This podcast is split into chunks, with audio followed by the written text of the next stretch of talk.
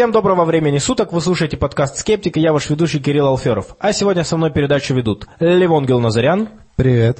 Катя Зверева. Привет. Здрасте, можно? И сегодня у нас в гостях Игорь Тирский.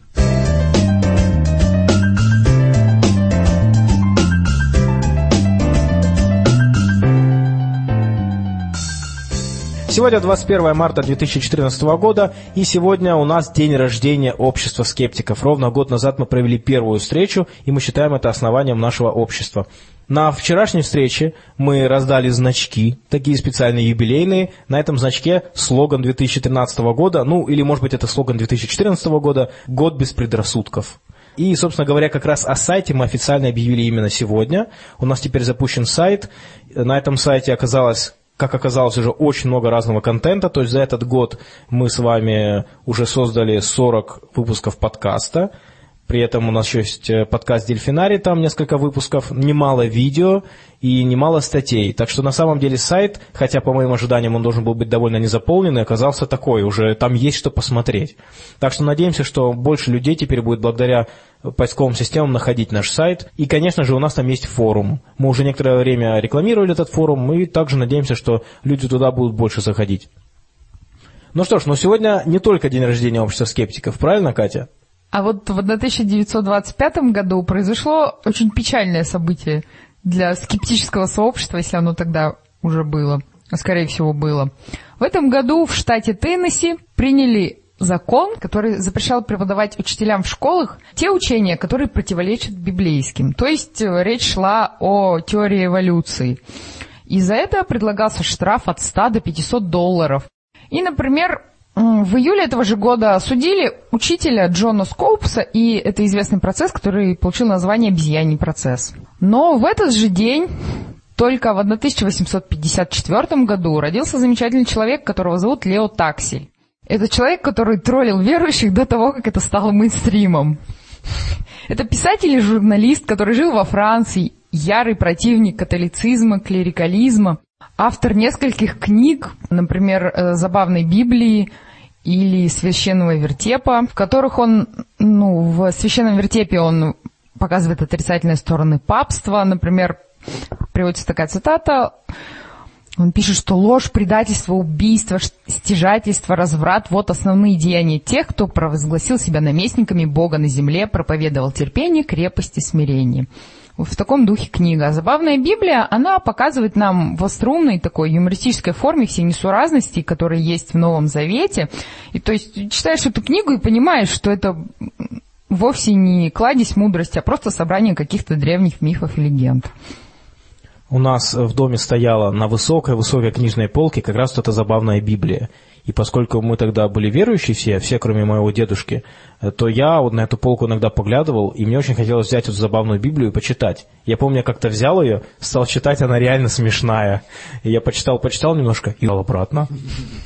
Но больше всего верующие его ненавидят, наверное, за то, что он 12 лет, можно сказать, разыгрывал всю, ну, так сказать, папство и всех священников разыгрывал тем, что он в каком-то году решил пойти в католицизм, сказал, что он ошибался, что на самом деле отрекся от всех своих антиклерикальных убеждений. Из-за этого его выгнали из антиклерикального союза.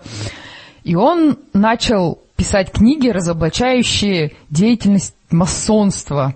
И он там писал о том, что масоны связаны с сатаной, они вот ведут такую подрывную деятельность, что ли, в отношении католической веры. И у него было, так сказать, два товарища, которые ему в этом помогали. Одного из них звали Карл Хакс и Диана Воган.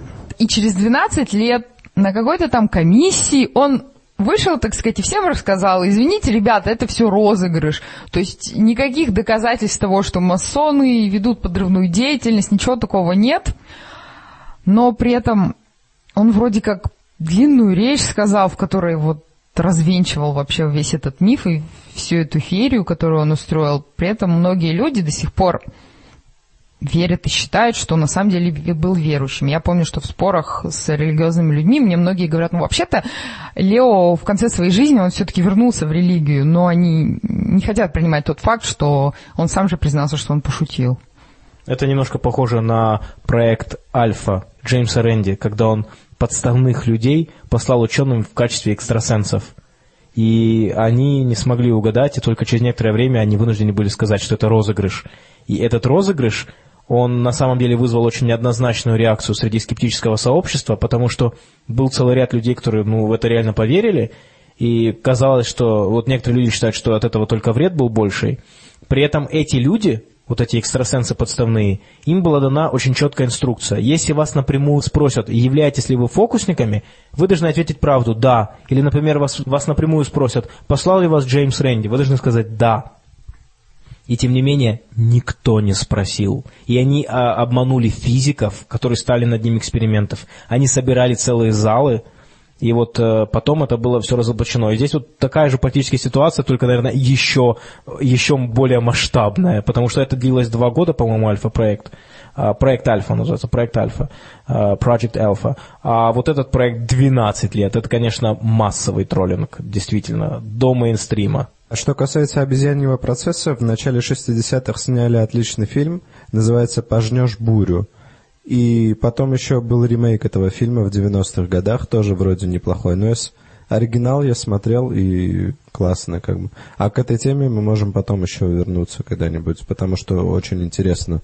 Ну что ж, а сейчас мы перейдем к очень интересной новости от Игоря Тирского, который расскажет нам про... Про одно экспериментальное открытие, которое случилось совсем недавно. А, ну, это не от меня новость, а скорее от американских э, космологов, которые уже несколько лет ищут э, следы э, первичных гравитационных волн, так называемых. То есть ты в этих поисках лично не участвовал? Я их морально поддерживал. Это тоже, я считаю, важно. Да, и не только я, а весь мир. Э, началось это все с 82 года, когда Андрей Линды, наш русский астроном, Э, космолог, э, который сейчас живет в США, и он там же э, в США разработал свою теорию, теорию хаотической инфляции. Я был на лекции Линда в 2007 году в Фиане, возможно, кто-то из слушателей тоже был на этой лекции. Линда очень интересно рассказал именно о своей теории, но, к сожалению, на тот момент еще не было неопровержимых доказательств того, что эта теория действительно Э, ну, то есть это э, событие, инфляции, действительно произошло во Вселенной. И Вселенная действительно родилась из точки, из сингулярности или из пространственно-временной пены, как ее принято называть. И э, через некоторое время а, уже проводились эксперименты по поиску так называемой анизотропии реликтового излучения. Все знают, что есть некий фон, который постоянно, ну, допустим, если мы включим телевизор, то у нас будет репь ну, вот, э, не, на ненастроенный канал. Вот так вот. Ну, да, только звука там, конечно, нет в космосе. Это вот именно рябь, которая в радиоволнах э, есть, это один процент вот от этой всей ряби, это есть э, эхо большого взрыва. Долгое время ученые не могли понять, э, то есть не могли зарегистрировать это дело, потому что э, довольно сложную конструкцию нужно построить, чтобы зарегистрировать эти радиоволны. Но в 50-х годах э, это сделали, за это, получ... за это дали Нобелевскую премию.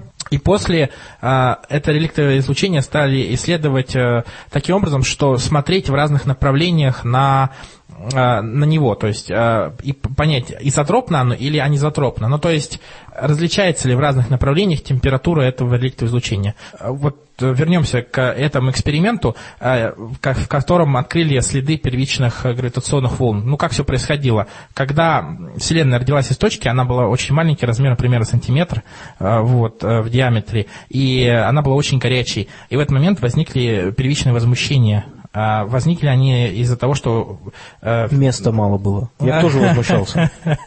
Ну да, из-за этого, потому что все-таки квантовый мир э, превалирует, э, и это все-таки частица, точнее не частица, а там было поле. То есть частиц на тот момент еще не было. И вот это поле, а, оно имело неровности. Вот представьте, что у нас есть Земля, шар, да, если мы посмотрим на Землю издалека, оно, оно, он будет гладкий шар. А если мы приблизимся к Земле, он будет ландшафт небольшой, то есть будет неровности. Если вот такой ландшафт, как квантовый, был в то время вот в, этой горячей, в горячей вселенной, которая была размером 1 сантиметр, и вот из-за этих неровностей квантовых флуктуаций возникли, э, они, эти квантовые флуктуации породили э, гравитационные волны, вот эти первичные.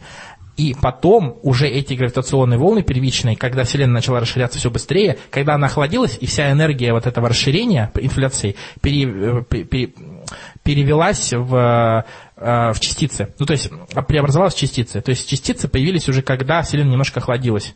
Вот. И э, эта кинетическая энергия, которая, э, ну, то есть по инерции сейчас Вселенная расширяется и дальше, э, в, вот при той инфляции, когда быстрое расширение возникло. Сейчас это отголоски этой инфляции, они наблюдаются на данный момент времени, Вселенная расширяется. Но сейчас э, расширение начало превалировать над тем, что э, Вселенная, ну, она со, со временем замедлялась, и сейчас ученые выяснили в 98 году, 98 году, что Вселенная начала расширяться с, с, с ускорением. То есть а, а, расширение было замедлено, то есть оно должно было замедлиться, замедлиться и остановиться в, как, в конечном итоге. А сейчас поняли, что есть как, какая-то квинтэссенция, так называемая, темная энергия, ее называют квинтэссенцией. Это энергия вакуума, которая а, позволяет Вселенной все быстрее и быстрее расширяться и с ускорением с большим. Но об этом мы говорили в одном из прошлых подкастов а, более подробно. Сейчас не буду на этом останавливаться, но смысл а, открытия, вот, которое сделали американские ученые, стоит в том, что они обнаружили процесс, то есть обнаружили следы того процесса, который происходил непосредственно до Большого взрыва. То есть мы могли заглянуть, можем заглянуть в Вселенную до Большого взрыва. И тем самым теорию Большого взрыва можем подтвердить, потому что Большой взрыв сам был... Сначала была инфляция, когда Вселенная возникла из сингулярности и быстро расширилась. Тогда было поле. Вот это поле вызвало возмущение. Вот эти возмущения э, породили гравитационные волны. Потом Вселенная расширилась. Потом возникло реликтовое излучение. Эти фотоны э, то есть вещество стало прозрачным для излучения, и вот эти гравитационные волны уже повлияли на то реликтовое излучение, которое возникло. И вот это влияние мы сейчас заметили с помощью телескопа, который э, находится в Антарктиде. А, и, кстати, вот в этом телескопе как раз-таки находится жидкий гелий, который охладил его до такой температуры, чтобы зарегистрировать неровности или какие-то возмущения в реликтовом фоне. И что, что самое интересное, реликтовое излучение, оно, а, пройдя сквозь а, всю Вселенную, дойдя до нашей планеты, э, до этого детектора, оно претерпело очень ну, много, большое расстояние, и фотоны, они изменились, э, изменились, про, проходя через э, скопление галактик. Э, благодаря вот этому гравитационному линзированию, о котором я тоже рассказывал на прошлых подкастах, фотоны э, закрутились, можно сказать, и они поляризовались. То есть э, э, поляризация что это? Вот у нас тут есть две волны, одна идет, допустим, вот э, прямо, другая идет перпендикулярная. Это, в принципе, поляризация. Когда мы ставим какой-то поляризатор, да, если вы, вот, у вас, например, очки полироиды, или э, вы, и вы можете посмотреть на мир с помощью полироидов, да, вы увидите мир немножко другим, иначе. А если вы возьмете две пары очков и соедините их, и еще повращаете вот так вот, то э, в какой-то момент вы вообще ничего не будете видеть, потому что у вас сначала одна часть отпадет э, света поляризованно, и вторая часть отпадет на втором поляризаторе, и вы вообще ничего не увидите, никакого света, потому что фотоны просто не пройдут. Это поляризатор. Вот. И Э, когда вот эти фотоны проходили через скопление галактик, они поляризовывались, они закручивались, да, каким-то образом. И существует две, две моды закручивания, то есть Е-мода и Б-мода. А Е-мода – это мода, которая вызвана была именно гравитацией скоплений галактик, то есть больших э, масс, а вот B-мода – это э, та самая, которая э, эти фотоны закрутила, можно сказать. Но закручив, закручивание фотонов – это не совсем верный термин. Фотоны, проходя через э, горячую э, плазму, вот эту всю, они сталкивались с электронами, что-то с ними происходило. И вот э, этот этот процесс, ну, я не буду вдаваться в подробности, просто я скажу, что вот а, те самые первичные гравитационные волны, которые повлияли потом на реликты излучения, они как раз-таки оставили след вот в виде этой Б-моды, вот в виде этого закручивания. И сейчас ученые обнаружили это закручивание, но его очень сложно обнаружить, потому что есть шум из от скоплений галактик, которые вызывают закручивание по Е-моде, то есть по, э, по поляризации по Е-моде.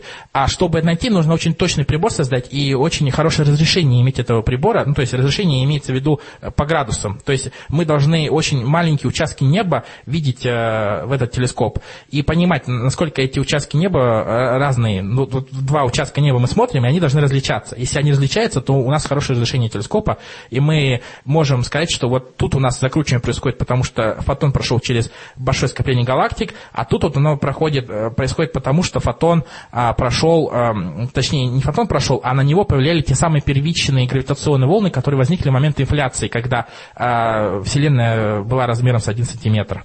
Да. А, Ну, у меня два вопроса. А, Первый вопрос. Игорь, признайся, сколько из этого просто фантазии? Ну, а второй вопрос более серьезный. Э, Вот здесь речь идет об измерении очень слабых величин, очень слабых сигналов. Какова все-таки вероятность того, скажем так, может быть, даже можно сформулировать вопрос таким образом, насколько высока вероятность этих результатов, того, что они верны? Насколько высока точность? ты, может Да, сказать, точность. Насколько высока точность? Но есть понятие такое, ш- э, э, в даже в физике элементарных частиц, например, вот э, э, бозон Хиггса нашли, там была э, с вероятностью 3 сигма, например, да, есть, то есть несколько сотых вероятность там, или вот здесь вероятность выше, чем, э, то есть выше, чем открытие бозона Хиггса, по-моему, там 5 сигм дается. То есть это, сигма это среднеквадратич- сигма среднеквадратическое отклонение, если не ошибаюсь, в теории вероятности.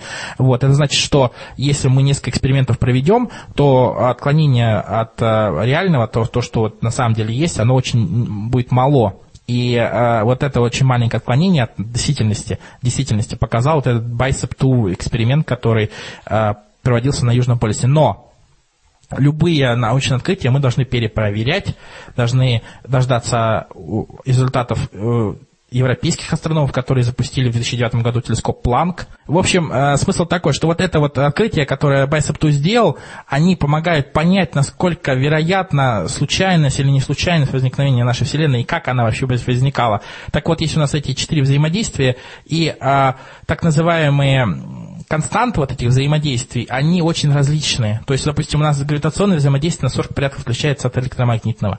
И а, если мы случайно создаем Вселенную, допустим, то у нас, по идее, константы должны быть одинаковые. Ну, зачем нам слишком сильный разброс? Как бы это не очень вероятно. И вот в нашей Вселенной, к сожалению, или там, к счастью, получился очень сильный разброс, и настолько сильный, что позволил та- появиться атомам, молекулам и прочим вещам, и даже звездам, и вот и даже людям, которые сейчас об этом говорят. Но непонятно, что значит случайное и не случайное. Что они имеют в виду под этим? Но имеется в виду, что а, вот такой разброс, он э, веро- не, не- не так вероятен, как, а, допустим, если бы все эти величины были одинаковыми. То есть вот этот разброс очень, очень маловероятный разброс, на самом деле. Маловероятно относительно чего?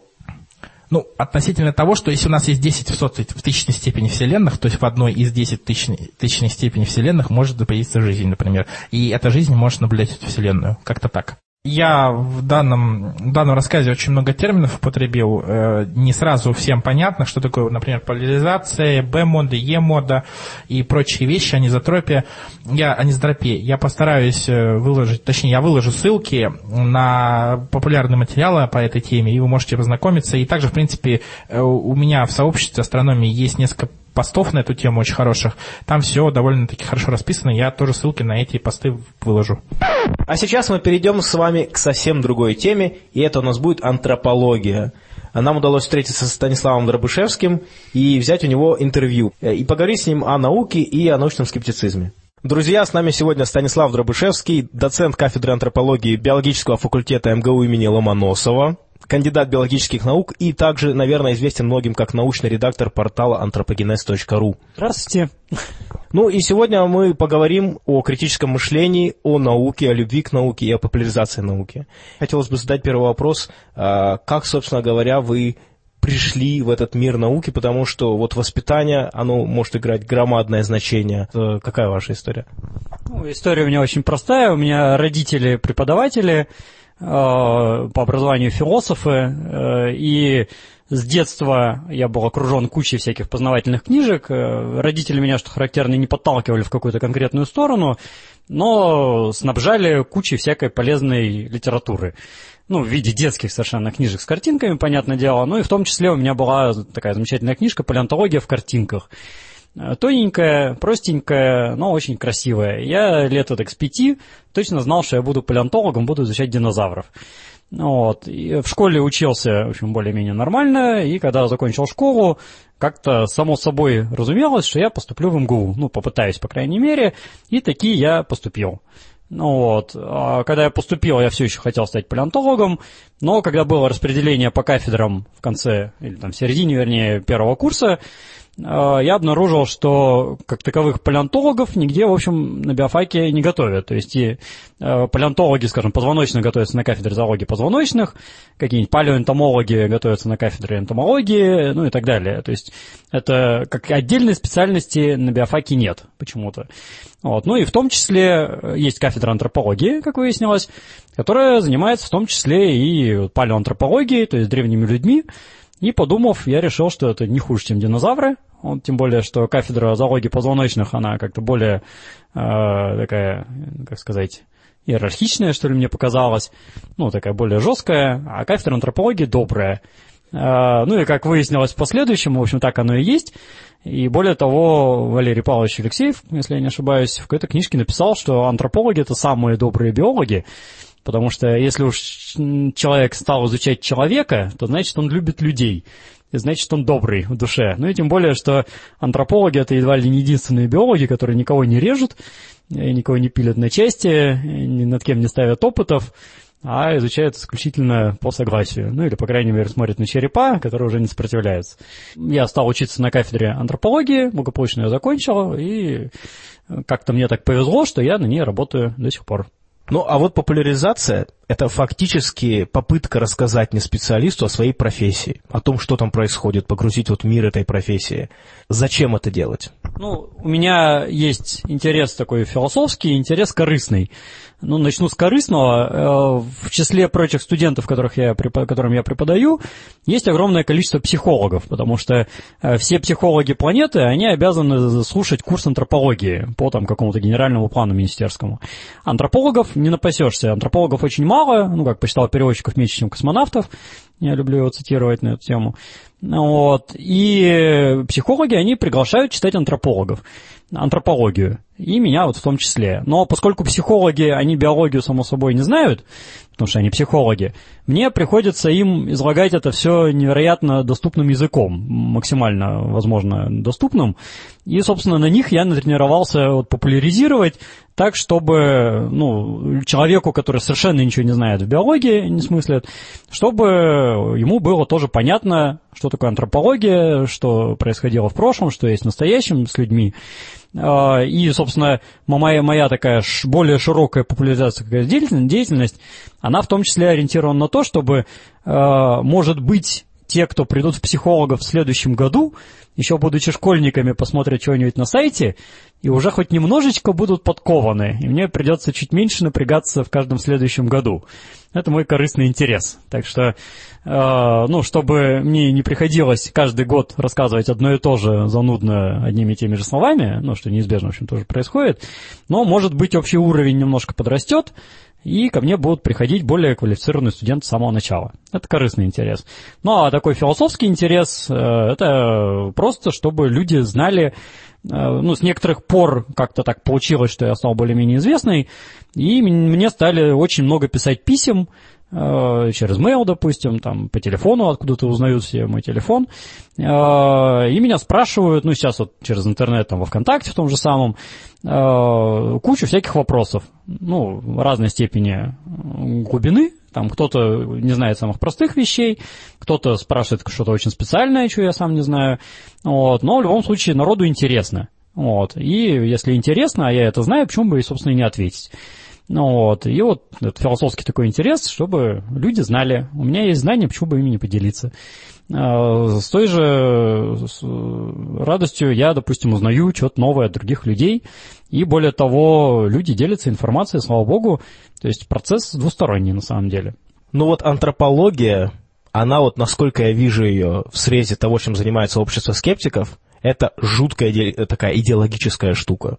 То есть, используя какие-то данные, можно там попытаться показать, что там, например, русский народ был единственным, а все остальные произошли от него, и поэтому, и дальше идет какая-то идеологическая наслойка, Э, вот приходится ли сталкиваться с людьми, которые либо пытаются бороться с этим каким-то образом и задают... То есть, когда вопросы задаются именно вот в этом контексте? Э, естественно, это сплошь и рядом бывает. Тут есть э, один простой способ решения. Надо просто давать факты. То есть, если я слышу, что русский народ возник 3 миллиона лет назад, э, ну, есть факты, что кто жил 3 миллиона лет назад. Жили там какие-нибудь афарские австралопитеки. И о каких русских может идти речь 3 миллиона лет назад, если это были афарские австралопитеки. Вот есть датировки, разные методы датировки. Э, и обычно с первых нескольких слов становится понятно, что человек, который такие вещи пропагандирует, он совершенно не разбирается в вопросе. Э, и если это давать эту информацию корректно, ну, не нахрапом, так что я самый умный, а вы все меня слушаете, а просто вот именно что делиться информацией, народ вполне адекватно слушает, и практика показывает, что масса людей, которые задают вот такие вопросы, они просто не знают, как, э, какие есть данные у науки на эту тему. То есть просто есть банальная нехватка информации. И масса людей, они вникают в суть и перековываются, и начинают сами искать информацию. Ну, не обязательно от меня, на самом деле, есть бездна источников. А, и моя задача вот просто показать, э, где можно найти информацию, какая эта информация на данный момент есть. А, так что какой-то особой войны особо не получается с, там, с упертыми особо товарищами. Бывают, конечно, личности, которых не переубедить никак, и они думают, что они правы, потому что они правы, а если факты им противоречат, то это проблема фактов, а не их. Вот. Но с такими, в общем, общаться смысла особо не имеет. А, главное, чтобы другие люди видели слабость вот этих упертых товарищей и силу настоящей науки. Но вот тут, конечно, как раз и есть сила популяризации, потому что, например, взять те, мет- те же методы датировки. Различные всякие вот псевдоисторические деятели, они как раз распространяют очень популярно написанную информацию про методы датировки и почему они не работают, или почему они работают, ну, и подтверждая их концепцию. А в то время как если начинаешь искать что-нибудь, например, по радиоуглеродному датированию, по там еще каким-то видам датирования, их на самом деле столько, а, написано очень непонятно. Э, даешь человеку научную статью, он в этой научной статье так просматривает, просматривает, находит абзац, говорит, так, секундочку, вот видите, здесь там смотрит, например, дендрохронология, вот дерево, дерево в таком-то году, а здесь в таком-то не совпадает, а что мне даете статья там, или там, например, берут какую-нибудь статью, там 73-го года по дендрохронологии, говорят о том, что вот здесь ошибка, это все неправильно, о том, что дендрохронология развивается очень активно, в том числе и в нашей стране, это как-то не упоминается. Поэтому вот, конечно, популяризация с этой точки зрения, мне кажется, очень важна, вот именно... А есть ли такие вот материалы, чтобы можно было дать и сказать, вот смотрите, ребят, а вот доступно написано, например, про, про датировку. Собственно, именно с такой целью был создан вот наш сайт anthropogenes.ru, целью которого, собственно, является собрать людей, которые хорошо разбираются в конкретных областях, чтобы это не один какой-то вещатель вещал, а чтобы про датировку рассказывали специалисты по датировке, чтобы про генетику рассказывали генетики, а не биохимики, например, и не этнографы, а про этнографию рассказывали бы этнографы как раз, а не генетики, там кто-нибудь еще, а про палеоантропологию, палеоантропологи, ну и дальше в таком духе. А, ну и, видимо, нам более-менее удается, судя по посещаемости, потому что тема, на самом деле, довольно узкая, а посещаемость у нас, в общем, более-менее высокая, слава богу. И как раз вот э, на сайте мы пытаемся разместить это в популярном виде, в доступном, нормальном, уж не знаю, насколько удается это судить слушателям, читателям, но вроде бы достаточно удается. Э, ну, опять же, тренировка на студентах, она дает себя знать, хочется верить. Э, и на самом деле изложить доступным языком не так уж сложно, по большому счету. Главное не переусердствовать, потому что э, наука это все-таки наука, и если объяснять просто уж совсем на пальцах, она упрощается до невразумительного какого-то состояния, и бывает, что научность, в общем-то, пропадает.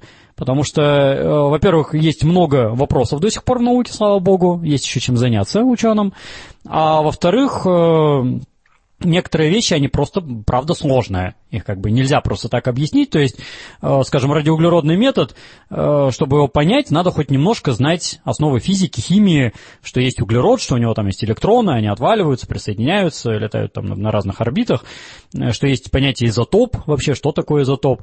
Ну, то есть, хотя бы среднюю школу человек для этого должен кончить. Ну, так, причем не формально, а хоть немножко что-то зная. Ну, можно пытаться, конечно, все это объяснить и совсем уж неграмотному человеку, но тогда это будет упрощение такое, что от науки там просто ничего особо не останется. Вот. Но хочется верить, что все-таки люди не совсем дикари, в среднем все люди, в общем, вполне адекватные, нормальные и много всего знают. Вот. И как раз вот на средний уровень людей мы пытаемся ориентироваться то есть, ну, не пытаемся там объяснить каким-то пигмеям из леса Итури ну, в Конго, которые вообще не знают, что такое изотопы, что такое углерод, ну вот, а просто нормальным обычным людям, у которых есть некий средний уровень знаний, но по каким-то специальным областям, может быть, этих знаний не хватает. Ну вот. Э, и чтобы не было вот таких перекосов там, со статьями 73 года, э, мы стараемся пользоваться, естественно, современными данными, благо их навалом, и э, чем дальше, тем этих данных становится все больше и больше. И, кстати говоря, данные старые, их тоже не надо недооценивать, потому что люди, писавшие в 73 году, тоже были не дураки, вообще-то. И там все было очень здорово и умно, но просто появилось много новой информации. Вот, и учитывать старые данные тоже обязательно нужно. Вот. Как раз э, вот подход людей ненаучных обычно заключается да, в выдергивании каких-то отдельных фактов э, без, в общем-то, общей картины. И человек, который этой общей картины не знает, ему такие аргументы могут показаться убедительными. Когда вот, а здесь какой-то вопрос, и на самом деле все поэтому неправильно. Вот. Мы стараемся как раз показывать, что вопросов-то много, но общая картина тоже, в общем-то, ясна. Ну вот, и если посмотреть на общую картину, то, в общем, любому грамотному человеку становится возможным понять и детали в том числе. Ну, вот, кстати, очень верно про контекст сказано, потому что вот еще иногда бывает важен исторический контекст. А, например, не все знают, что в советской медицинской науке не очень хорошо знали про исследования на Западе по акупунктуре. И, соответственно, некоторые совершенно легитимные ученые иногда использовали ее как гипотезу поскольку они настоящие ученые, эта гипотеза никогда не проходила дальше, просто размышления, но я иногда находил, вот читая статьи там 80-х э, годов, э, я находил там, например, у Девяткова, э, просто шикарный ученый, который вот создал в том числе много приборов там для медицинской диагностики, у него вот промелькнуло где-то, что мы думали, что там вот есть какие-то нервные точки окончания, но потом это не подтвердилось. И, соответственно, человек, который не очень разбирается, не, не знает контекста, он может где-то увидеть, что что-то такое промелькнуло, сказать, а, у нас была псевдонаука, хотя на самом деле нет, конечно же. Ну, а вот какие, какие, наверное, вот самые распространенные мифы по антропологии в целом бывают? Ну, один из самых глобальных мифов в том, что Дарвин был неправ, что дарвинизм это все ерунда, что его давно опровергли ученые, а, и поэтому все происхождение человека от приматов, э, и то, что человек вообще является приматом, это все тоже ерунда. Вот. То есть это я слышу буквально каждый год от школьников, от студентов и даже от студентов биофака, как ни странно иногда такое бывает, что достаточно удивительно, но происходит иногда. Ну, в основном, естественно, от э, психологов все тех же самых, ну, может быть, потому что я им больше преподаю, просто в штуках их больше, как бы, э, в количестве людей. А, ну, это такой мега распространенный миф. Я, честно говоря, не знаю, в чем его такая убедительность и сила. Потому что, э, когда мне начинают рассказывать, что ученые давно опровергли, меня как-то, я теряюсь, и, ну, а кто же я тогда, вот, ну, то есть, пусть я какой-то там не настоящий ученый, а кто же тогда вокруг меня, почему, э, работая уже вот достаточно много, ну, и там, э, как школу закончил, я сижу на биофаке, там, студентом, аспирантом, ассистентом, там, лаборантом еще вначале, сейчас доцентом, и вот все вокруг меня какие-то все ненастоящие ученые, и в какой-нибудь Академии наук вот есть там знакомые, они тоже, видимо, тогда не настоящие ученые, Институт антропологии даже два, там тоже, видимо, не настоящие ученые. И вот, а где же тогда эти самые настоящие ученые, которые опровергли? И где же они это опровергли? Потому что, слава богу, литературы-то научной полным-полно, есть куча журналов, книг, и вот нигде опровержений нет. Вот, и чем же тогда мы занимаемся, если человек не произошел от обезьяны? И что тогда он лежит у меня на столе, э, там лежат там муляжи черепов ископаемых предков от австралопитеков до сейчас, э, и, ну, вот откуда это, почему это, ну, это вот один из самых, даже, наверное, самый вообще великий миф, который только есть. Есть другие, естественно, мифы, менее такие масштабные, А, ну вот один из таких глобальных тоже мифов, связанных э, с человеком, который в последнее время меня довольно много доставали, что э, среди современного человечества есть какие-то там отдельные группы, чаще бушменов вспоминают, которые не могут давать плодовитого потомства с другими людьми, и стало быть, они являются другим видом. И стало быть, люди произошли от разных видов обезьян, и сейчас есть несколько видов людей, которые между собой не могут скрещиваться. Вот, и более того, однажды на меня ссылались. А, то есть, э, после того, как я делал там очередной доклад, и там прямым текстом сказал, что нет таких групп, которые бы не могли скрещиваться, все скрещиваются, и бушмены тоже скрещиваются. Вот, и даже есть там специ... смешанные группы, какие-нибудь там реабатийские бастарды, э, цветные Южной Африки, которые вот смешанные. И после этого мне во ВКонтакте некий товарищ пишет и говорит, правильно, правильно ли я понял из вашего доклада, что есть такие группы, которые не могут смешиваться, это бушмены. Ну, тут я хватаюсь за голову, и вот как бы уж как еще сказать. Ну, слава богу, товарищ просто что-то там не расслышал, и когда я ему объяснил, он, в общем, вполне себе проникся. Вот, но как бы на меня, видимо, в таком плане тоже таки ссылаются удивительным образом. Вот. Откуда этот миф идет, тоже не очень понятно, то есть это какие-то там злые расисты, наверное, распространяют информация, почему, зачем, кому это нужно, тем более у нас в стране, то есть я еще могу понять, если в Южной Африке там при решении каких-то там проблем, не знаю, с землей, еще что-то кто-то будет доказывать, что вот они не настоящие люди, давайте их уничтожим и землю захватим. А, но у нас-то, как бы, уж зачем кому это нужно и выгодно, совершенно непостижимо. Ну, вот. ну и тем более, что наука говорит совершенно против этого утверждения. И еще в 19 веке это было более чем очевидно. Ну, я уж не говорю про то, что сейчас чуть не пол населения планеты, ну, может, не пол, но около того, это в той или иной степени метисы, там, кого-нибудь с кем-нибудь. И перекрестные есть всех, кого угодно, с кем угодно, на самом деле. Ну, это более чем очевидно. Стоит хотя бы, не знаю, залезть в интернет и посмотреть на лица людей, которые вот в разных видах там есть.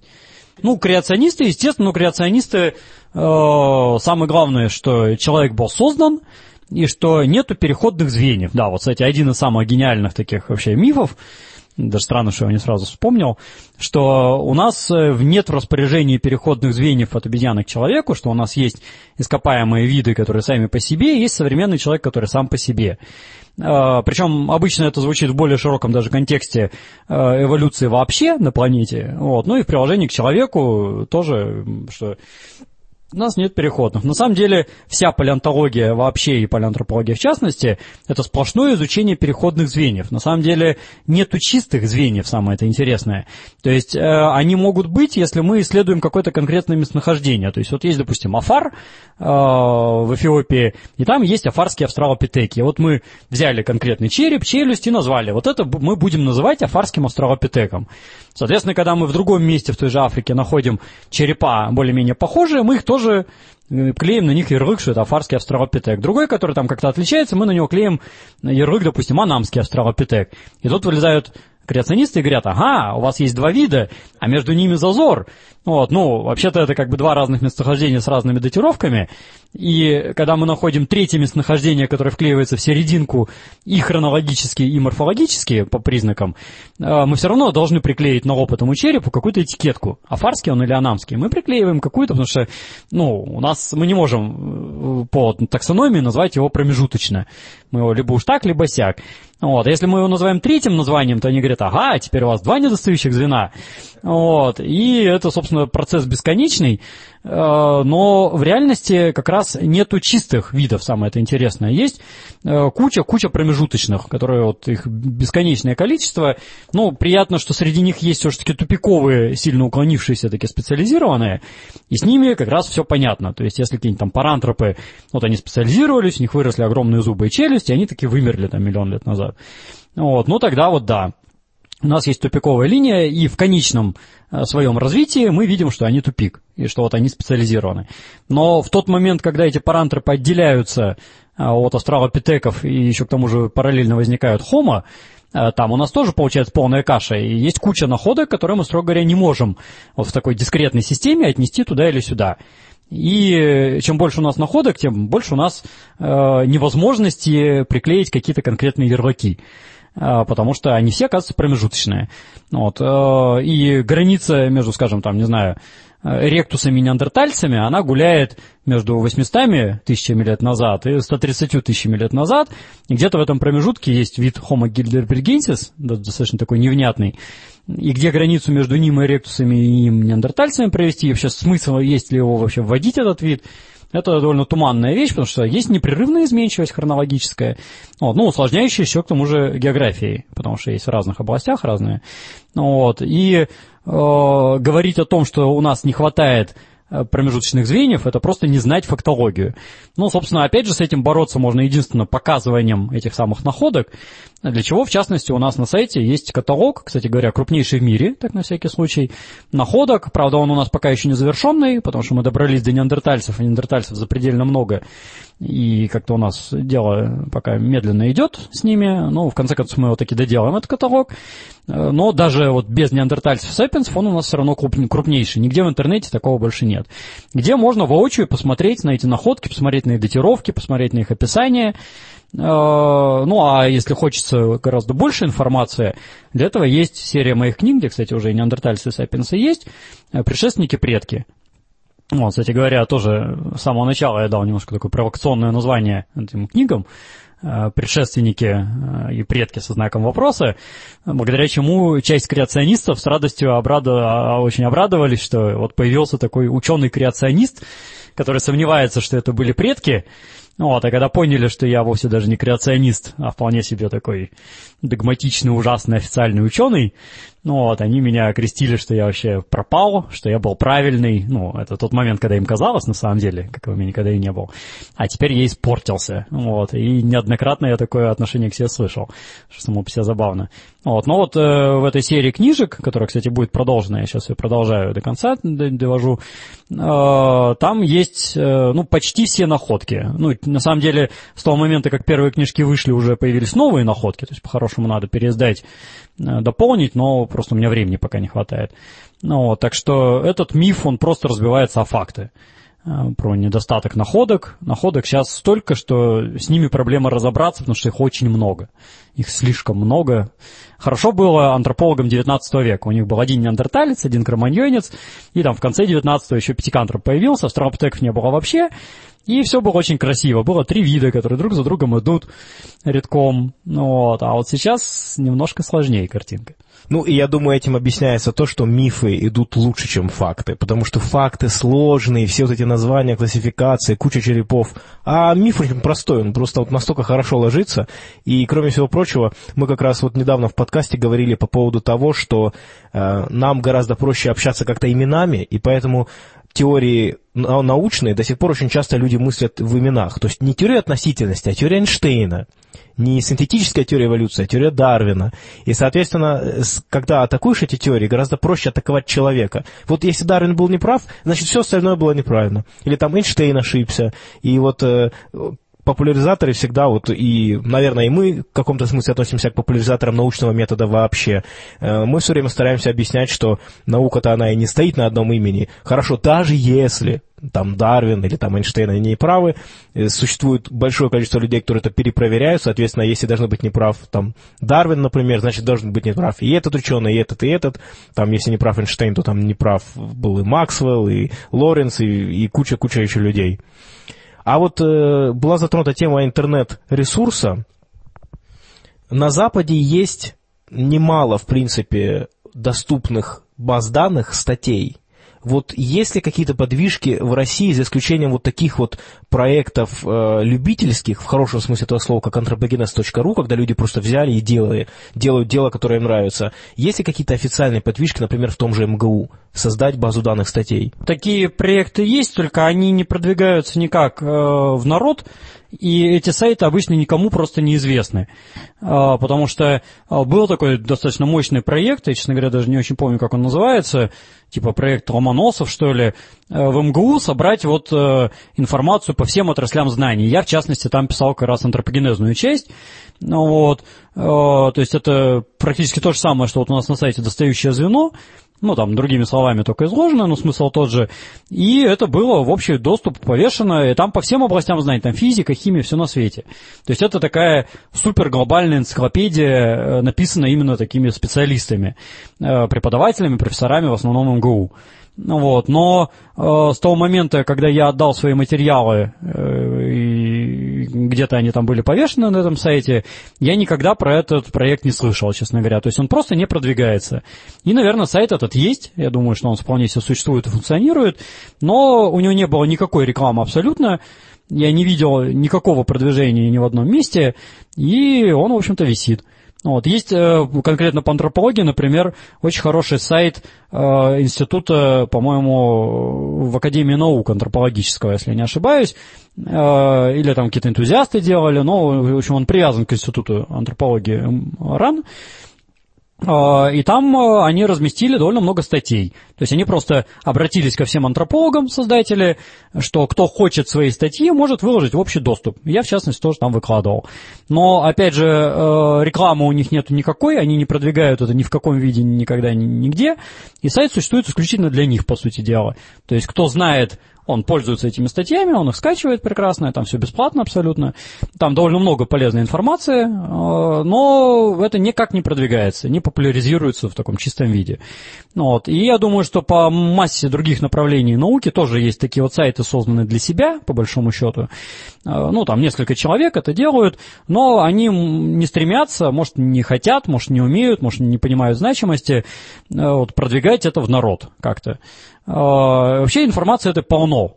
А, другое дело, что обычному человеку, который в этом с самого начала не специалист, может оказаться трудным понять, что правда, а что нет, потому что таких сайтов много и э, фрических, которые примерно на ту же самую тему, но пишут всякую ахинею совершенно. И человек, который никогда в жизни не интересовался тем же антропогенезом, и тут неожиданно заинтересовался, ему будет, конечно, очень трудно понять, какой сайт э, создан нормальными людьми, а который фриками.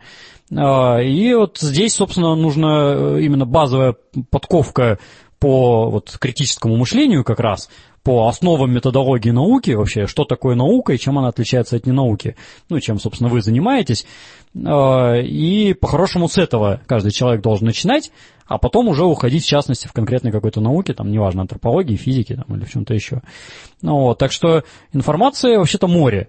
А, ну, правда, э, надо сказать, что зарубежные сайты, э, где размещены оригиналы статей, они, как правило, такие платные. То есть бесплатно при желании можно найти, ну, если немножко постараться и там э, поискать, то чаще всего можно хотя бы на личных страницах авторов, потому что сплошь и рядом бывает, что статья вообще-то платная, но автор у себя на сайте каком-то там неизвестном расположил это бесплатно. Или в Фейсбуке, допустим, там вот Петрушевский есть такой замечательный человек, который изучает антропологию океании. И он у себя в Фейсбуке выложил все свои статьи, начиная там с каких-то дремучих годов и до современности. И те же самые статьи на официальных сайтах, они все за денежки, там 20 долларов надо заплатить, а у него все это на халяву лежит. Ну, вот. И такое довольно часто на самом деле бывает. А, но не всегда, к сожалению. То есть особенно, когда новая статья только что вышла, хочется узнать, вот, что сейчас происходит, а не пять лет назад. А это не всегда возможно. Ну и тут как раз вот нужны популяризаторские сайты, которые, может, не имеют права выложить оригинал статьи, но, по крайней мере, нормальным языком это изложить вполне себе имеют право, ну, чем мы, например, занимаемся.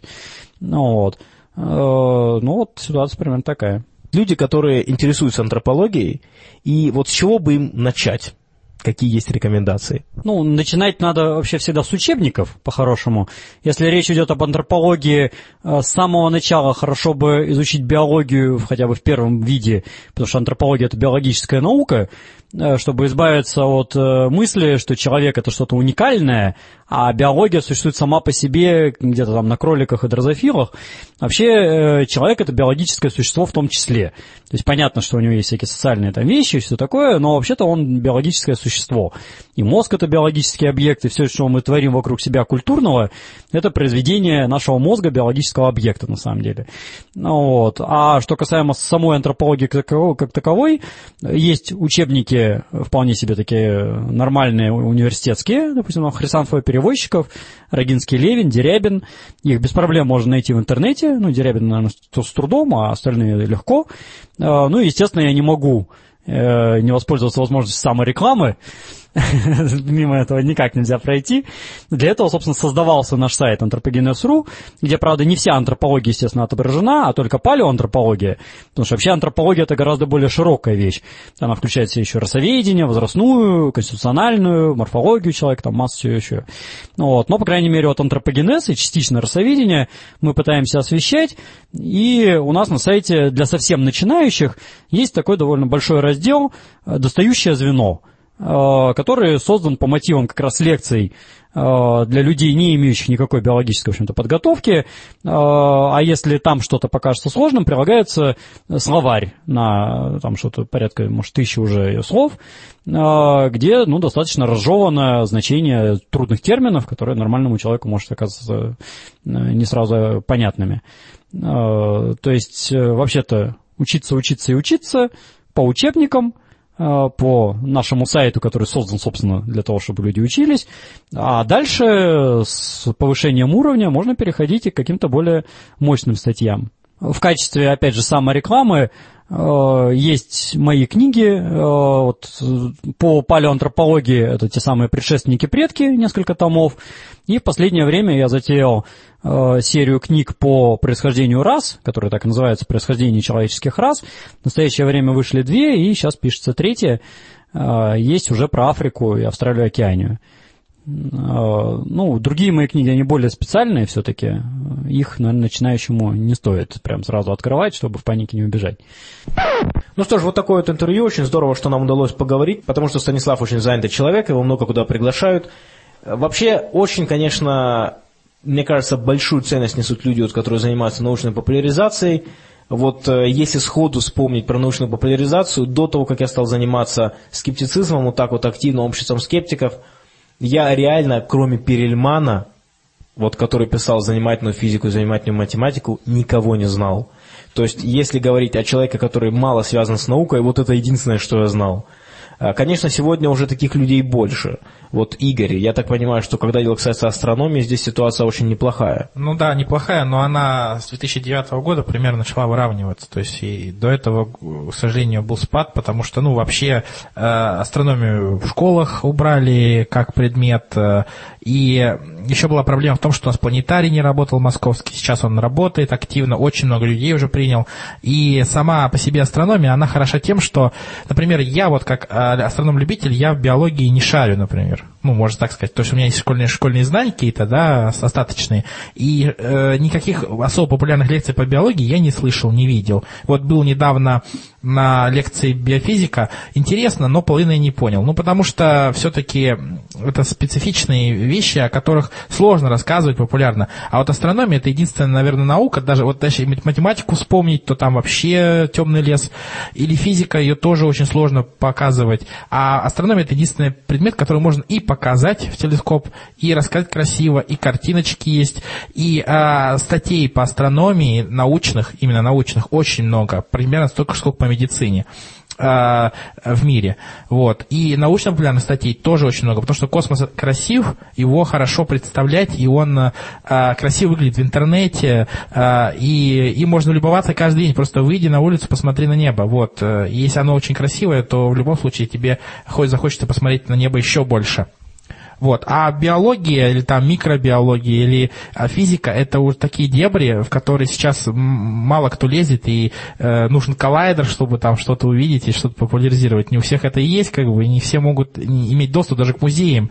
Поэтому вот тут проблема. Вот я вижу проблему. А у тебя коллайдера нет, да? Коллайдера нет. нет да, да, Подождите-ка, я немножко не уловил мысль. А что, чтобы популяризировать физику, нужен синхрофазотрон обязательно? А, да нет, просто вся физика популярна, она, в принципе, в школе так и так рассказывается, с 7 по 11 класс. А вот астрономия там остается совсем чуть-чуть, поэтому вся астрономия, она уже в популярность уходит. Потому что обо всей космологии, астрофизике можно уже рассказывать в виде популярных лекций. Ну, когда я кому-то что-то объясняю, я стараюсь именно абстракциями объяснять, потому что, как правило, человек, который, ну, популяризатор, он же не только, как сказать, он же не агитатор, он еще и должен э, полезность какую-то из себя представить. И, соответственно, когда ты э, абстрактно, но без, как сказать, без каких-то упрощений, которые искажают, а именно корректно упрощая, объясняешь, что человек э, общие фундаментальные принципы, если он поймет, это будет ему очень полезно.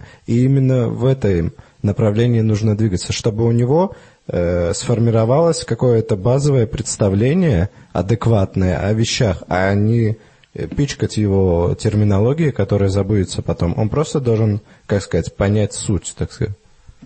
Ну, есть, есть же выражение, типа, если вы не можете объяснить свою теорию пятилетнему ребенку, то она, как говорится, не имеет права на существование, потому что, ну, тяжелая вещь, когда дело касается популяризации, очень важно, вот как мы, например, общество скептиков, мы занимаемся популяризацией только в определенных моментах. То есть, грубо говоря, есть разные типы заблуждений. Например, заблуждения, которые касаются вот как раз вот какой-то такой высокой физики, люди, которые считают, что Эйнштейн не прав, это одного типа заблуждения. И есть заблуждение, которое, когда люди считают, что медицина неправильная, и не нужно там делать вакцинации детям, и там так далее. То есть это немножко другого уровня заблуждений. И поскольку ресурсы очень ограничены, то люди выбирают, что важно популяризовать. И где, когда дело касается, например, антропологии, э, вот как мы Станислав, со Станиславом говорили в интервью, очень часто это связано с какой-то псевдоисторией, очень связано, связано с какой-то идеологией. И поэтому, вот мне кажется, и, ну и, конечно же, креационизм, то есть это религиозная составляющая. И поэтому вот чем интересна и астрономия как раз, и чем интересна антропология в этом смысле, и вот такого рода ресурсы, которые говорят о происхождении человека, что они все как бы бьют вот по тем э, застойным взглядам, и они бросают им вызов в гораздо большей степени, чем, например, скажем, химия. Вот почему химию чуть-чуть, мне кажется, менее важно популяризовать именно с точки зрения какой-то такой стратегической, что ли. Потому что химия, она редко бросает вызов, например, религиозным или эзотерическим взглядам человека. Это интересно, и это может заинтересовать наукой. И есть классные популяризаторские ролики, например, у простой науки по химии. Э, но я имею в виду, что вот когда дело касается выбора того, какие бы были нам нужны популяризаторы, то вот когда дело касается вот таких вот, что ли, идеологических наук, мне это кажется особенно важным сегодня, например, именно вот в нашей стране, да и в других странах тоже, вот в Америке там с креационизмом как мы уже сегодня упоминали, обезьяне процесс. Но еще и астрология, вот астрономы с астрологами борются, то есть вот такие контр когда есть два лагеря, это очень, наверное, интересно. В плане а есть еще до сих пор? Есть, бывают случаи, когда вот приходит астролог и говорит, секундочку. Но не бывает не астрологи, а вот астрологи, к сожалению, не встречались. Почему, к сожалению? Потому что, наверное, было бы интересно дискуссию построить. А приходят люди, которые страдают заблуждениями гораздо большими. Ну, я сейчас не буду даваться в подробности, но просто говорю, что астрологи не контактировали со мной, например, никогда практически. Зато они контактировали с нами к нам пришел астролог и сказал, что вот, ребят, вот я делаю прогнозы вот по этой программе. И, и дал нам программу, по которой делают прогнозы. Ты туда вводишь дату. И, в общем, Илья Макаров, он делал себе такой прогноз, и мы его классно разобрали. Классный прогноз был. Вчера у нас на встрече общества скептиков мы говорили по поводу прямых доказательств и косвенных. И если мы посмотрим на наше научное знание, в основном все доказательства косвенные. Никто из нас лично с вами, там, например, не летал на Луну. Никто из нас с вами, например, не был при большом взрыве или при вот инфляции. Но есть ситуации, когда, казалось бы, прямые доказательства, которые доступны нам, и то людей не убеждают. И сегодня я хотел бы немножко поговорить по поводу общества плоской Земли. Это, как бы так сказать, в общем, общество плоской Земли на самом деле существует давно, уже 500 лет. Но я думаю, что не все знают, что это общество существует и сегодня – Собственно говоря, современное общество, оно было основано в 1956 году англичанином Сэмюэлом Шентоном, и сегодня его президентом сообщества является Дэниел Шентон – вот эти люди, довольно известные люди, можно найти интервью с Дэниелом, с Дэниелом Шентоном, который рассказывает о том, что да, Земля действительно плоская. Давайте сейчас э, попробуем с вами поиграть в такую небольшую игру. На самом деле у общества плоской Земли есть аргументы. У них есть аргументы, которые они используют для того, чтобы доказать, что Земля на самом деле плоская. Вообще, по их теории, прежде чем приступить к аргументам, расскажем о том, во что они верят, Земля это плоский диск, который окружен стеной льда, Карта, в принципе, очень похожа на символ ООН. Вот если вы видели, там такой кружочек и все материки. Вот это вот, в принципе, их карта, только по краям они еще рисуют такой лед, как бы стену льда. И дальше такой момент, как они объясняют гравитацию, например. То есть, если вы подкидываете шарик, то он падает обратно. Как они это объясняют? Они это объясняют тем, что этот диск, на котором мы живем, он постоянно летит вверх. То есть, соответственно, когда вы подкидываете шарик, то диск подлетает, и шарик поэтому падает. А если бы диск остановился, то шарик просто бы и летел наверх дальше. Корни у этого общества, у современного, по крайней мере, вот, который в 20 веке был организован, корни, конечно же, религиозные. То есть, если до этого действительно были какие-то там причины у вообще там у древних людей считать, что Земля плоская, просто потому что ну, это то, что мы видим, уже долгое время люди полагали, что Земля все-таки шарообразная. Тем не менее, эти общества, они хоть какое-то там основание имели, там пусть еще не все было понятно, пусть еще были какие-то сомнения – и в 20 веке, естественно, корни уже религиозные. То есть это уже люди, которые активно отказываются от научного мировоззрения. Ну, а теперь, собственно, перейдем к аргументам. Итак, друзья, аргумент номер один. А, как вообще мы можем понять, что Земля на самом деле плоская? Смотрите, есть такое понятие при строительстве зданий – отвес. Это когда какой-нибудь грузик на ниточке вешают, вдоль этой ниточки вот смотрят, чтобы здание было прямое. Теперь смотрите проблема. Если бы на Земля была шарообразная – то тогда эти бы отвесики, они бы на разных сторонах показывали бы немножко в другие стороны. И поэтому у нас верх здания был бы немножко больше, чем низ. Потому что, понимаете, вот у нас центр Земли, грузик стремится к центру Земли, и получается, что здесь бы он так был, а с этой стороны здания он был бы тоже к центру. И в результате здание было бы такой скошенной трапецией. Уже можно опровергать? Да, пожалуйста. Ну, на самом деле, уровень и отвес, они так и показывают к центру Земли. И если мы представим себе гипотетическое здание, которое очень широкое и очень высокое, оно реально будет трапециидальным. И в этом ничего плохого нет. Более того, э, существуют э, даже обычные здания, э, если бы у нас была такая степень, ну, если бы мы обладали достаточной технологией, чтобы создать вот эту трапецию, которая там меньше одного градуса у обычных зданий, то такая трапеция даже прочнее по конструкции, потому что она нагружена только сверху вниз, а у нее нет боковой нагрузки на опоры, потому что она четко по, э, как сказать, по гравитационному полю у него будут балки расположены. Так что ничего плохого нет, чтобы жить в трапеции, это даже круто. А не, трапецида, не трапециидально на здание только потому, что, во-первых, очень маленький угол, во-вторых, ну, просто не обладаем точностью. Отвес все-таки не настолько точная штука, чтобы указать нам прям в, вплоть до микрона там какие даже Например, размеры. ветер может мешать этому делу. В результате люди вынуждены прибегать к более тонкой нити и более Да, из-за того, грузику. что мы находимся не в вакууме, это тоже влияет на, На точность. на точность таких приборов, да. Хорошо, отлично. С первым аргументом справились. Посмотрим на второй аргумент. Второй аргумент более серьезный, друзья. Смотрите, если бы Земля была шарообразной, то тогда, если бы, например, вы плыли по морю, то вы бы все время плыли вниз. Или, например, если бы вы шли по земле, то в какой-то момент вы просто пошли бы вниз, вниз, вниз и упали бы. И- А, Или, или, Стремно опровергать как-то. или, например, э, как мы объясним, что у нас океан далеко находится? То есть прямо вот на самом верху вот эта лужица, может быть, и могла бы быть. Ну а сбоку она бы просто стекла. Пожалуйста.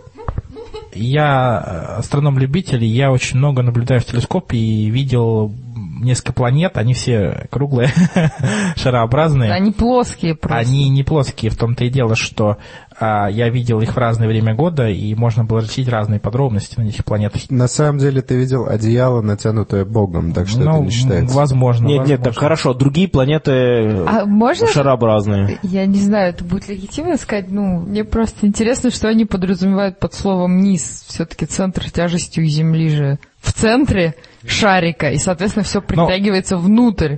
Ну, не в центре, а почти на поверхности, потому что у нас есть Луна. Но у них аргумент, на самом деле, с моей точки зрения, он немножко... Ну, то есть, в принципе, то, что Катя сказала, то есть они рисуют свой диск, исходя из того, что у диска есть низ, есть некий верх, и что все притягивается к низу.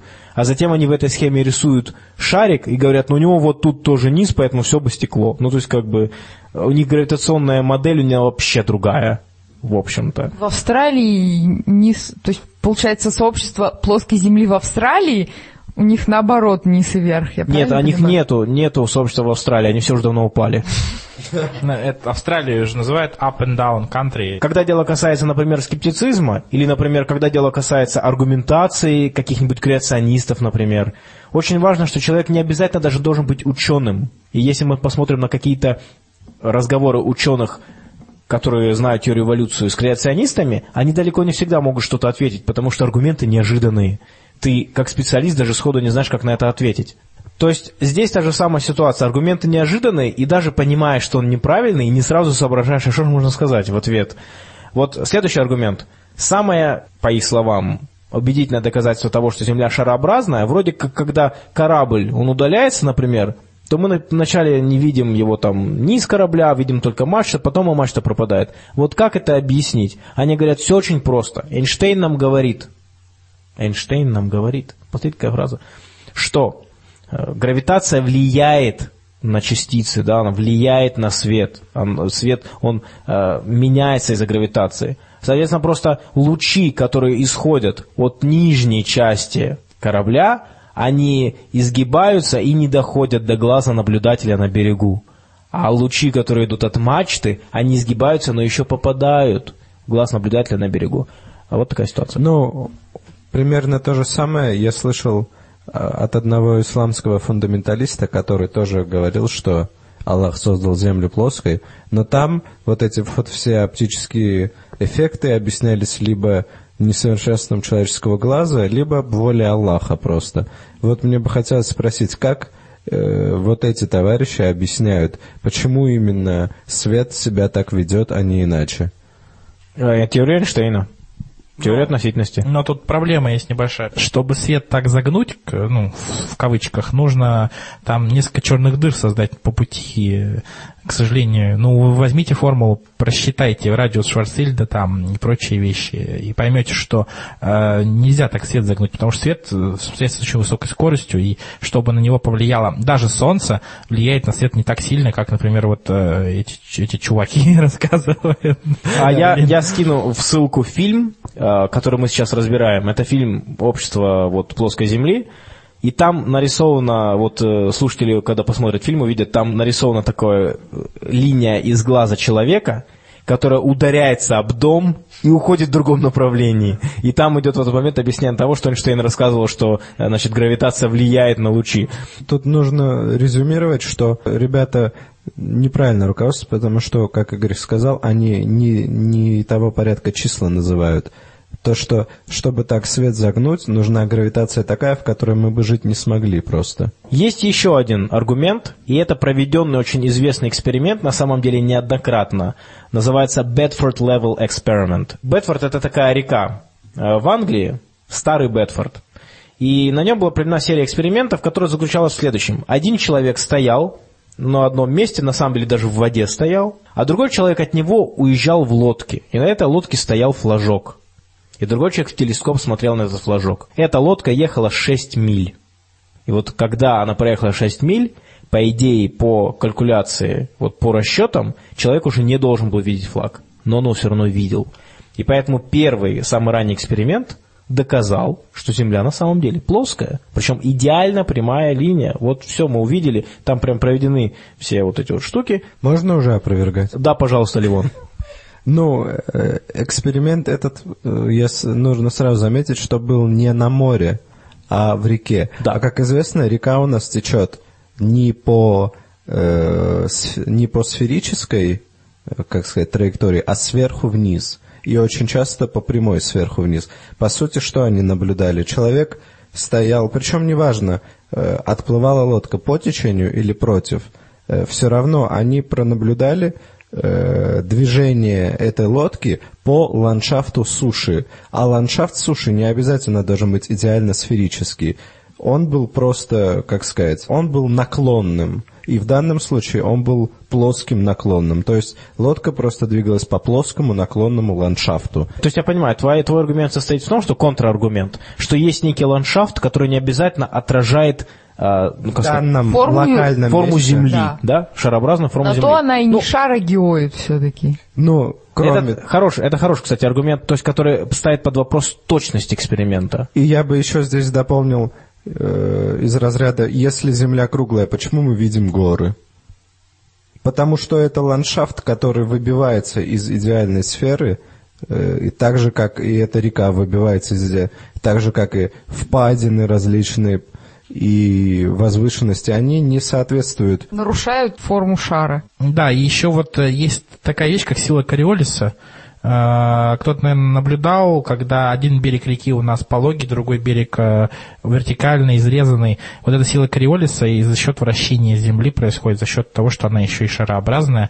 Вот. И можно еще сказать, что есть э, эксперименты, когда космические корабли взлетают с экватора, они, им легче взлетать, потому что у нас еще Земля вращается, и на экваторе скорость угловая высокая, а на полюсах, например, скорость угловая очень низкая, и поэтому оттуда взлетать сложнее, и никто там космодрома не строит. Ну, это, это как бы аргументы, которые не за этот, но не против этого, а в дополнении. Ну, надо, кстати, заметить для наших слушателей, что я наших скептиков мучаю, они вообще не знают, никогда не слышали эти аргументы, и поэтому они в первый раз слышали и пытаются реагировать как-то.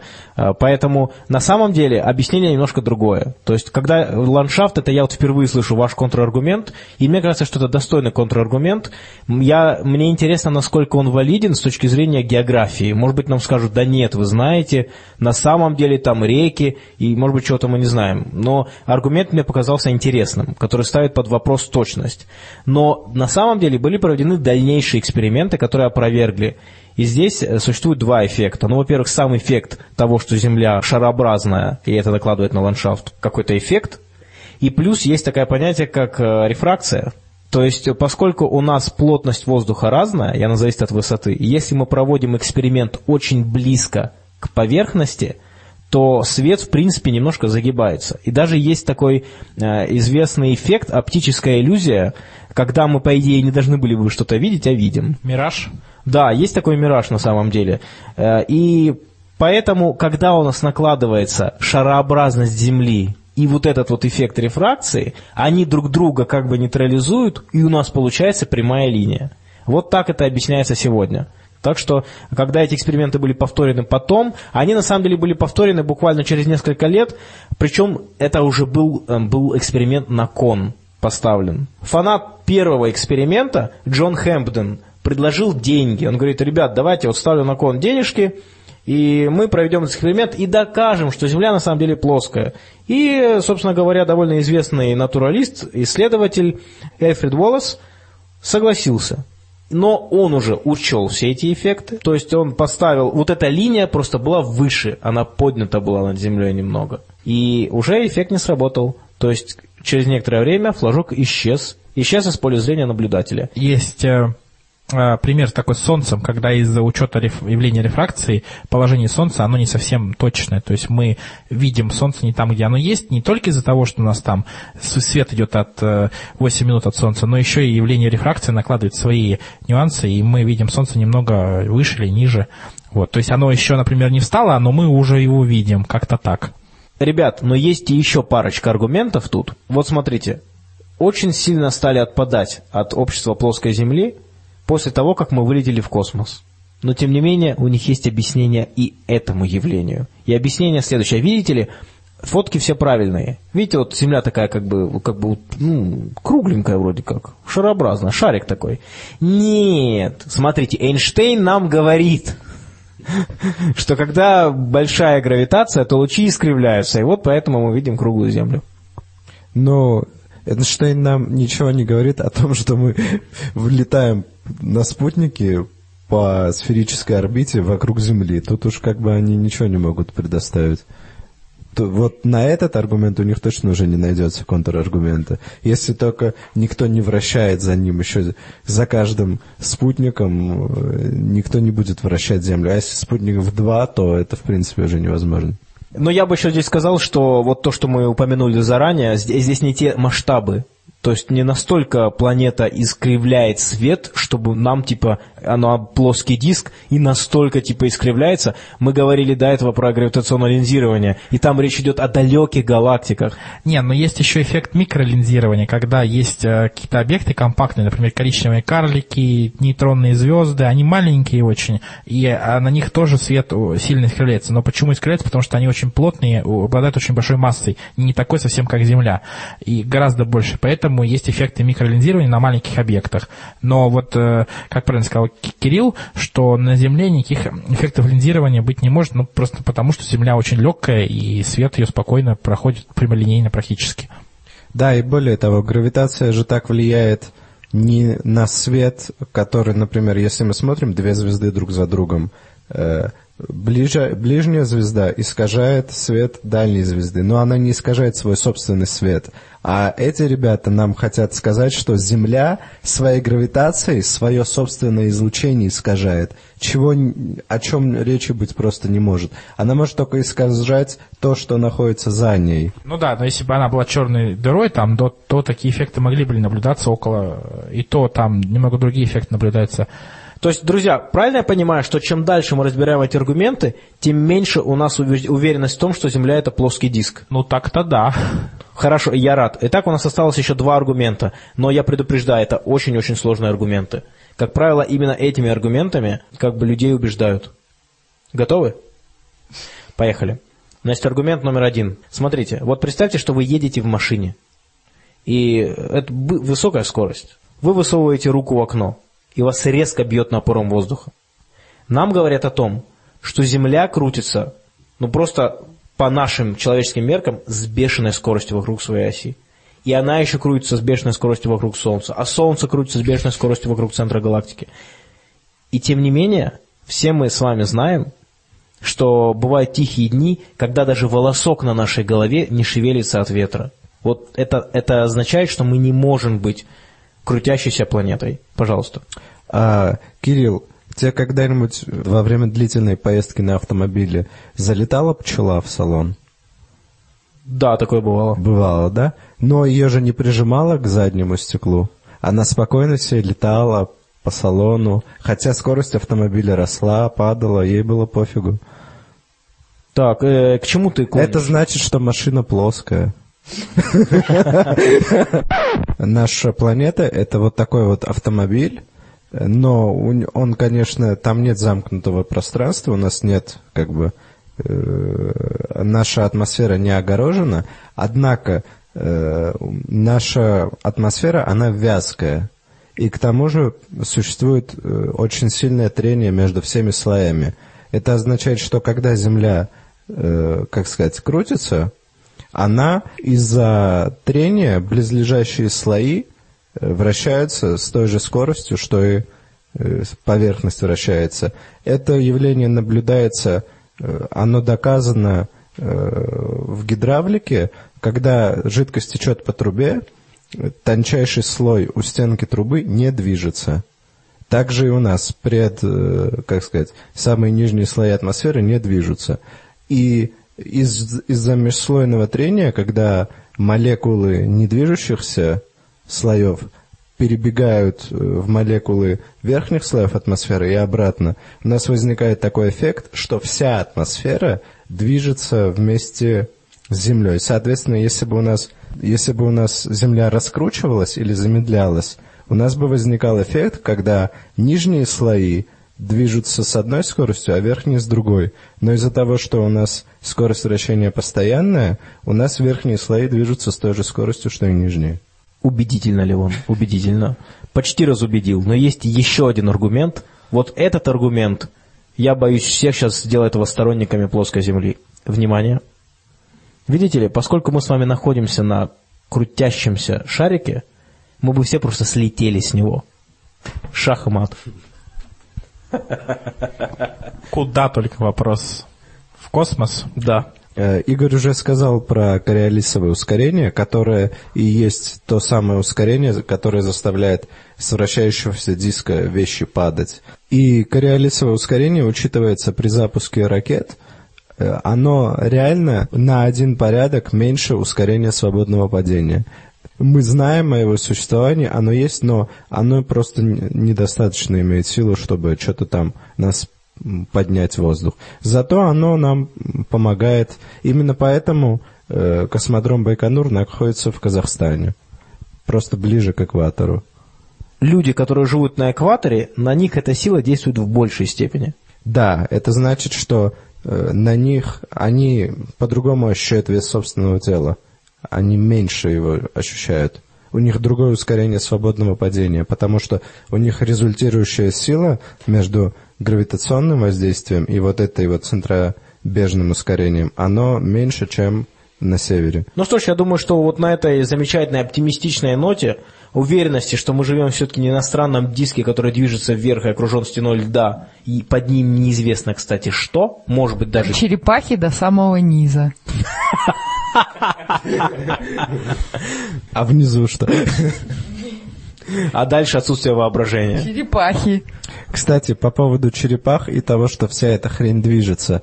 Если бы она двигалась равномерно прямолинейно, у нас бы не было эффекта того, что подброшенные вещи падают. Чтобы подброшенные вещи падали, она, э, этот диск должен постоянно ускоряться. А ускоряться до бесконечности, не разрушившись, он не может. Именно поэтому ставьте лайк и подписывайтесь на наш канал. Всем спасибо за внимание и до следующего выпуска. Всем пока.